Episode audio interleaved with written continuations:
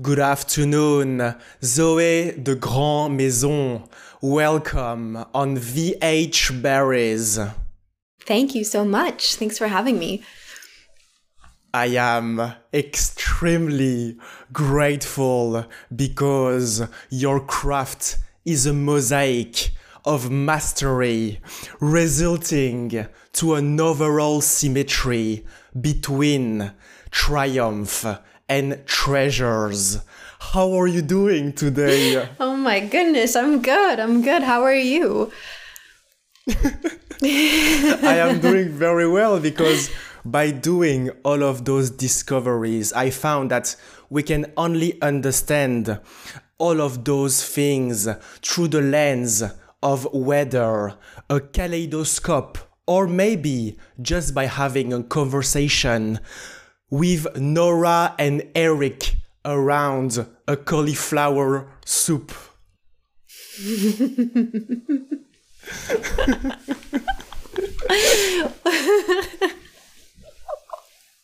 no, wait, I'm. Tr- oh my goodness, you're talking about Organ Trail. I was like Nora and Eric. I know those names. That's so funny. Wow, wow, you've done your research.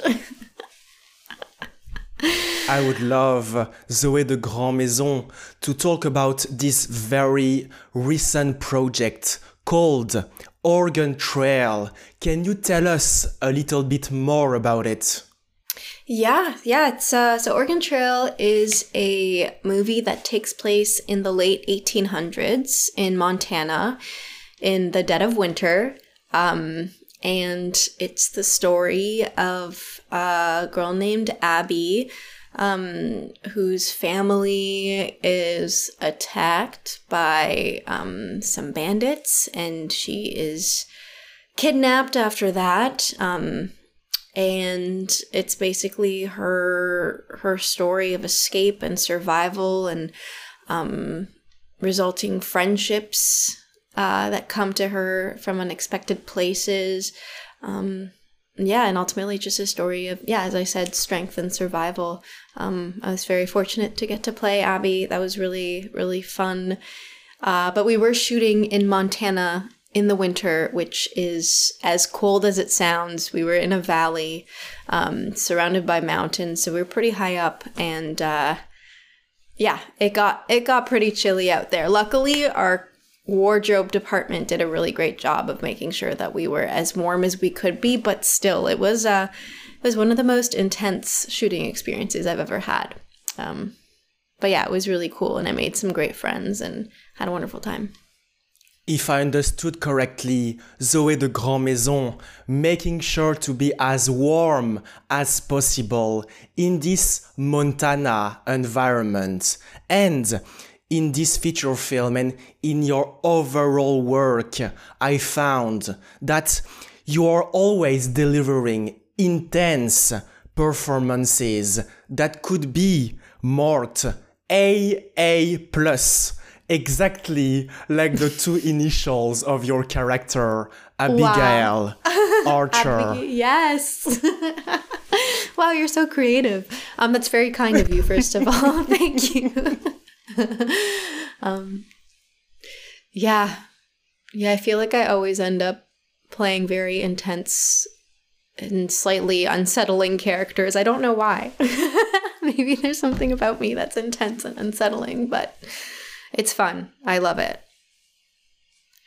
You are Zoe de Grand Maison, really enjoying playing those uh, characters and to come back to uh, this very specific feature film, how would you describe this particular process of creating in your mind um, the background and the personal history of AB?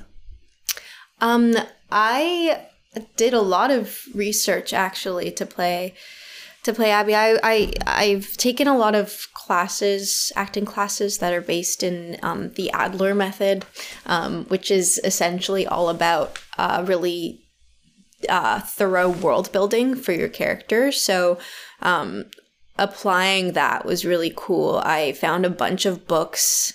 Uh, I happened to get COVID on our first week of shooting, and I was so sick, but um, I was able to do extra research that I didn't think I'd get a chance to do because once I got to Montana, I found some vintage books in Montana about like uh, there was one that was about Montana ranch women, and it was interviews with these women that lived on ranches in Montana, um, a tiny bit after the movie takes place, but only by a couple decades. And so it was cool to just uh, read about women who lived where this movie takes place and what that life was like and what it was like to be exposed to the elements and um, what surviving the winters, especially in Montana, was like. So that was really handy. Um, I watched some films. I mean, the internet's such a great resource. We're so lucky to have it because it makes doing research um, so much easier, and we have access to so much information at all times.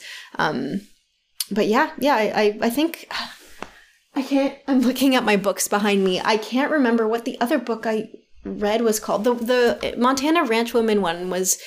I think it was called Nothing to Tell. It's just a bunch of interviews with uh, with these women. Um, over the course of uh, many decades, but it was super informative. And then there was another book that I read, and of course, I can't remember what it was called, but it uh, just talked about that this specific era um, when people were traveling on the Oregon Trail in the late 1800s.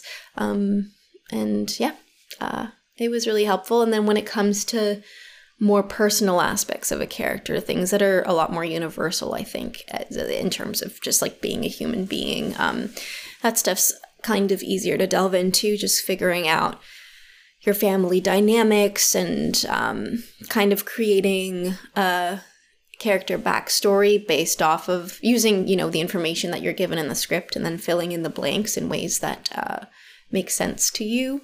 Um, and I I I wrote like so many pages in my journal as Abby, um, and that really helped me kind of figure out who she is. Yeah.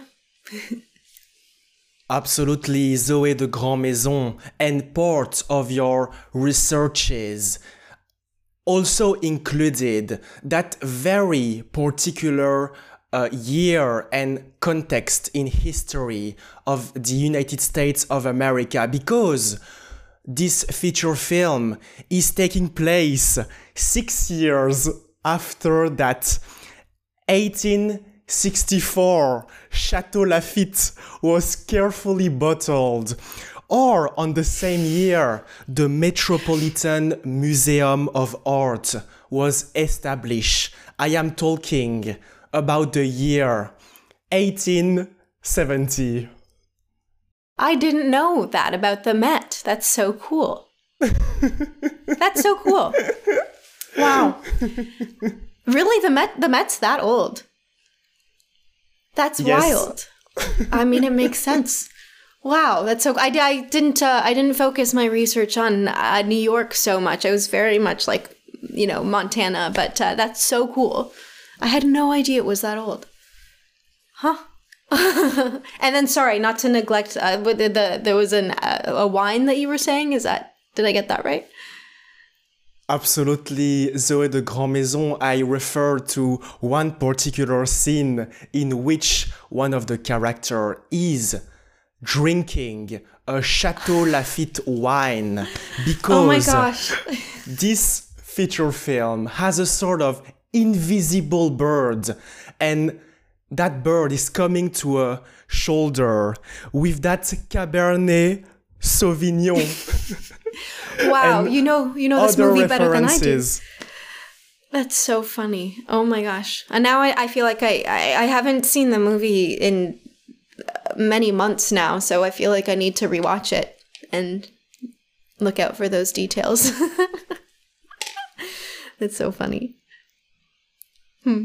There is obviously the first scene in which you appear, and there are those six letters and one punctuation mark that are forming what you are first delivering to the screen. Can I go? Yes. Yes, I remember that. I remember that scene. That was one of the first scenes that we shot. Yeah. Could you tell us a little bit more about this particular opening? about oh my gosh. Um yeah, sorry, I was I was, I was confused there for a sec. Um y- yeah, the sorry, I'm trying I'm trying to remember. I yeah, we were outside. We were outside. Yeah. Um I, my character's brother Tobias and my dad um, are about to leave to try to hunt um, to feed our family. And um, part of uh, Abby's story and who she is is that she she feels so capable and she wants to do the things that her brother and her father are doing, but um, she's never really permitted to do that. She's always kind of told uh, where her place is as a woman, especially in this time. Um, and that's a great source of frustration for her. And it's really cool that later on in the movie you get to see her kind of challenge that and prove what she truly is capable of. Um, but yeah, she says, uh, "Can I go?" when her brother and father about to go hunting, and uh, is essentially told, "No, stay here with your mother." And um, I think we we end up like making bread by the fire, if I remember correctly. Yeah. Absolutely, Zoe de Grand Maison. This scene is related to fire because you are asked to take some snow to boil it into water so that uh, your family can drink. And Abigail Archer has a very specific connection to nature and especially animals, which leads me to believe that we could call her the pensive pioneer because mm-hmm. Abby is constantly tuning into the frequency of whisper of the wind that carry a deer peeking out of the grassy field.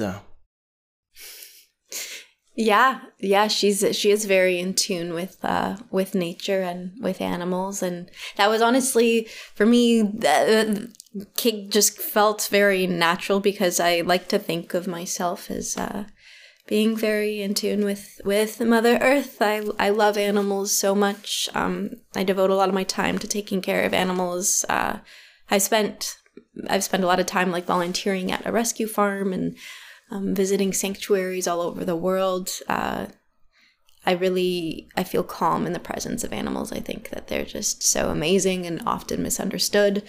Um, the same with nature. So yeah, that I feel like that wasn't something that aspect of Abby wasn't something that I had to consciously put a lot of effort into because it just feels like it's so um, innate. It's such a such a part of who I am already. So that was a pretty easy thing. But it's really cool that you you um, picked up on that and that you noticed that.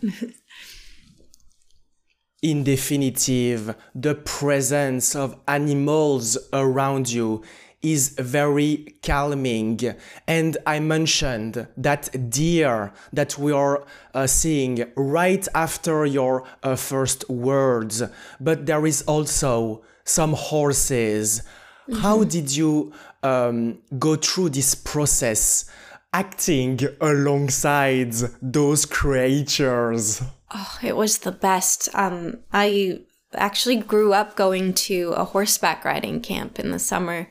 I went for about 10 years. Yeah. And um, it was Western riding, it wasn't English, but uh, I loved it. It was my favorite place in the world. And I still find myself dreaming about it to this day. And um, yeah, it, it, it holds a very special place in my heart. But that is where I learned to horseback ride. And then became I came to set, um, and nobody tells you that movie horses are the most well-behaved horses you've ever encountered. So riding for this movie was actually way easier than the riding I did when I was like seven, eight, nine, ten years old. Um, because the horses at camp were a little bit more stubborn. They definitely knew that um, they they could, you know, overpower the children that were riding them and would uh, try to eat all the grass that they could, and it was a lot more challenging. But these horses, um, uh, they're they're owned by uh, the the Schultz family in Montana, who do a lot of films, and they're just wonderful people.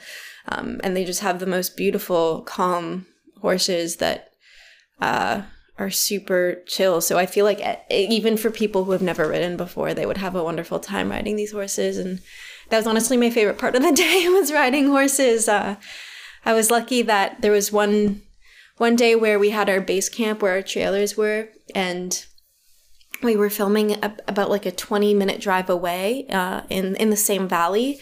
And at the end of the day they had to bring the horses back to base camp too and i asked if i could ride them or ride one of them back and um, the wranglers were so kind and and said yes so i rode back with them and that was one of the most magical experiences of my life. It was the sun was setting. We saw there were elk everywhere around us it was just so beautiful uh, surrounded by so much nature and these horses were amazing. They're very good scene partners. Very good scene partners. very professional. Yeah. As a matter of fact, Zoe de Grand Maison, all of those horses may have thousands of movies in their credits without nobody knowing. Yeah, yeah, they're professionals. They they've been around the block. Anytime, I think anytime, honestly, you see uh, something shot in Montana, or for the most part, something shot in Montana with horses, uh, chances are it's going to be these same horses. Maybe not always. I don't know. I don't know. Maybe I maybe I'm I'm I don't know what I'm talking about, but I know that they've worked a lot and that uh, yeah, they're they're professionals. They're used to it. You could tell they knew exactly. They knew how to hit their marks. They knew like it was amazing. It was amazing. They were better at acting than I am, truly. Moreover, Zoe de Grand Maison, this movie also combines two genres, both Western and horror. Can you tell us a little bit more about this very interesting combination. Yeah, um, it is interesting. It's it's funny because those um, probably the two genres of film that I was least familiar with going into this, and I definitely, yeah, yeah, I had to familiarize myself a little bit um, because I'm such a scaredy cat when it comes to horror movies.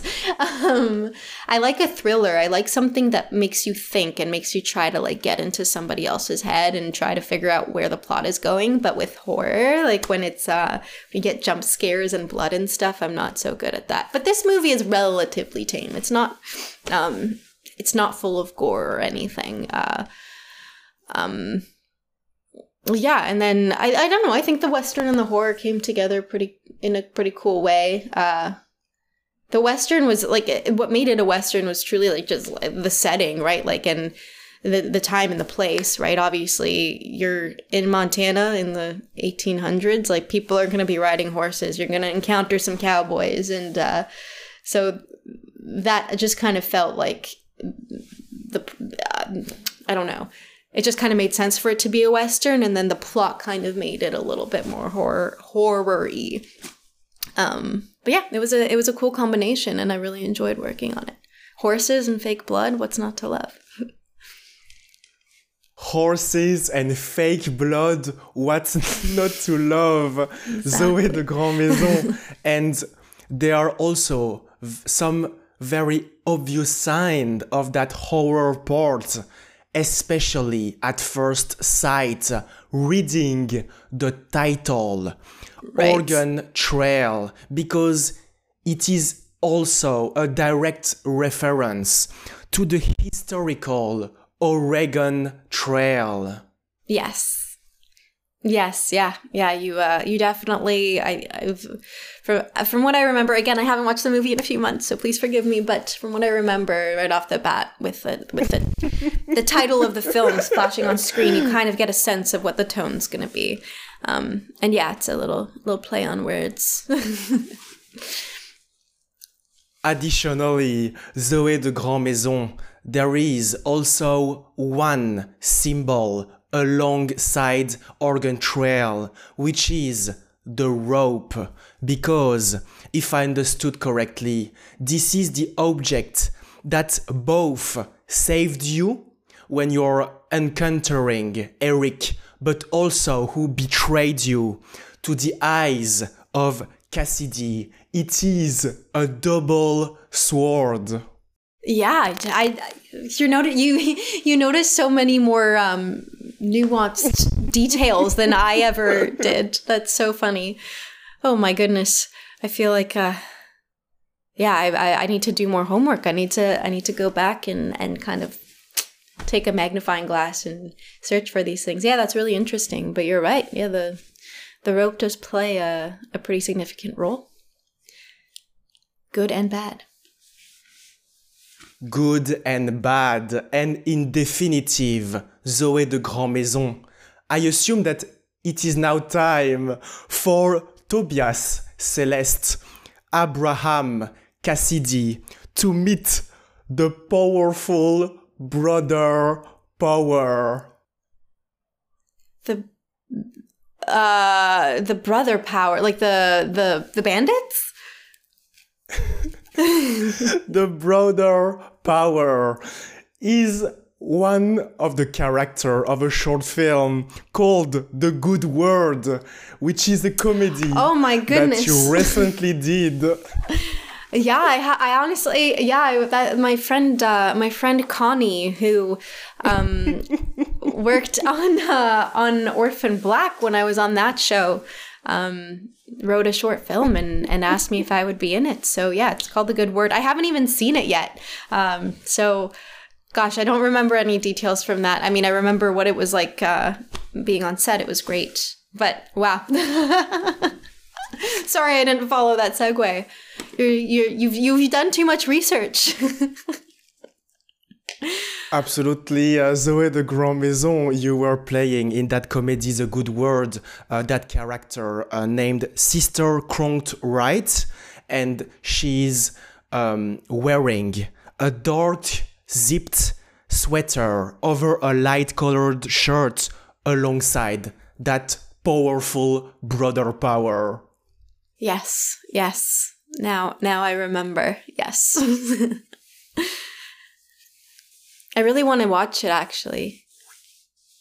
Sorry, I just haven't had a chance to see the film yet. My uh, it just screened, but I wasn't in Toronto. Um, anyway, I'll email Connie and ask her for a link or something. Thank you for reminding me of that. Absolutely, Zoe de Grand Maison, and I would also love to discuss about your personal passion for writing because I feel that you're feeling more drawn to that discipline than ever before. And can you tell us a little bit more about this new step toward uh, taking that pen and creating narratives? Yeah, I mean, I've always uh, I, nothing I'm nothing I'm working on is uh really official so far, but I've I've just been extra drawn to writing lately. I've I've journaled for many many years. Um, I've got a, a stack of journals from the time I was a teenager, and um, so I've really always enjoyed uh, putting pen to paper and and getting my thoughts out. It's just a really great way of processing my emotions or what I'm going through. Um, so yeah, it's always been a really important practice to me, but it's always been very personal. And I think when when COVID first started, uh, I was very very fortunate that um, I lived with five of my friends. Well, one of whom is my partner, but five of us just uh, rented a house together, uh, so we could kind of quarantine together. But we all got along super well. But in that time, I just because we were all trapped in this house, I started uh, writing um, on my laptop. I got about like 55, 60 pages into writing a book, and I don't think I'm ever going to finish it, but it just felt like a really cool gateway, uh, if you will. It, it, it really helped me kind of learn about myself that I, I, I enjoy writing. I enjoy fictionalizing my own life. Um, everything I write is heavily inspired by my own life, but uh, yeah, I find it to be super therapeutic and it's a really cool personal practice. And it's cool that you can kind of do it wherever you are. Um, yeah, I, I just, I, I really like it. And I, I don't want to jinx it, but I, I, I, I, I wrote a, a pilot for what I hope to what I hope would become might become a mini series one day. I don't know. Um, but yeah, it's a it's an hour long pilot, uh, and I was I'm pretty proud of it. It definitely needs to be edited and editing is writing is really fun. Editing to me is a nightmare. Um, it's so difficult to kill your darlings as they say and to um, keep like an objective perspective when you're just reading and rereading and rereading and rereading your work. It it, it starts to sound like gibberish and to kind of all meld together in weird ways and it's hard to remove yourself and to to read it as though you're reading it with fresh eyes. So that part's been a little bit challenging, and I've I have been procrastinating with it a little bit. Um, but yeah, I don't have any you know any leads in terms of where it might lead, but uh, yeah, it's something that's been very near and dear to me, and that feels right, and it's definitely something I want to explore more.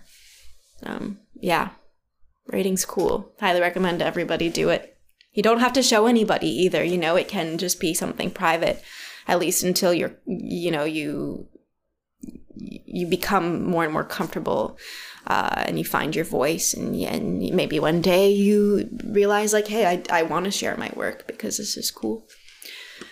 I don't know if any of that made any sense but yeah. It is making a lot of sense Zoé de Grand Maison because it feels right to you, this action of writing. And if I understood correctly, you are also putting some lyrics on the paper, which means that you're soon uh, going to take that guitar out of the wall. Oh, the, the I have a I you can't really see it right now. I do have a guitar hanging on, on the wall. I don't. Were you referring to? Did you see my actual guitar? was that more like metaphorical? I was actually referring to that specific okay. guitar. So that guitar is actually really sick. It needs to go to the guitar doctor. But I have uh, my, my, partner and I live together, and uh, together we probably have like one, two, three, four, five, like six guitars. So I've got options. I'm surrounded by instruments. My um, Alex, my partner, is uh, is a really really talented musician, and uh, he helps me write songs sometimes, and we have a good time. We've yeah.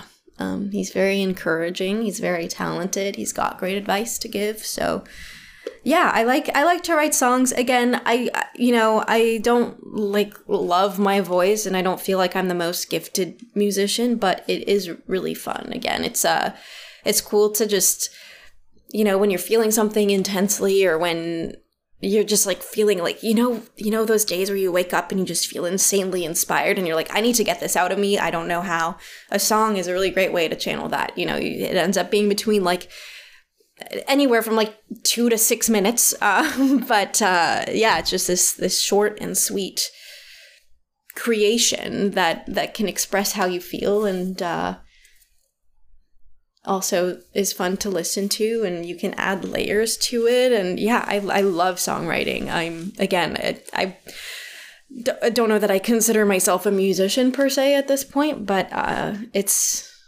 yeah, it's really, really fun. Um, my journals are full of songs that I've written. So I don't know, maybe one day I'll I'll pursue it more seriously. But again, I just think it's so important to express yourself creatively. At least it is for me. Um, I go, I, I lose my mind if I don't express myself uh, in any creative way. And I have a lot of avenues through which I like to do that. But uh, yeah, it's something that's very important to me.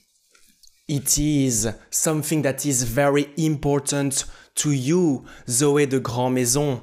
And I feel that it also creates a little break outside of any reality and especially few miles away from engineering.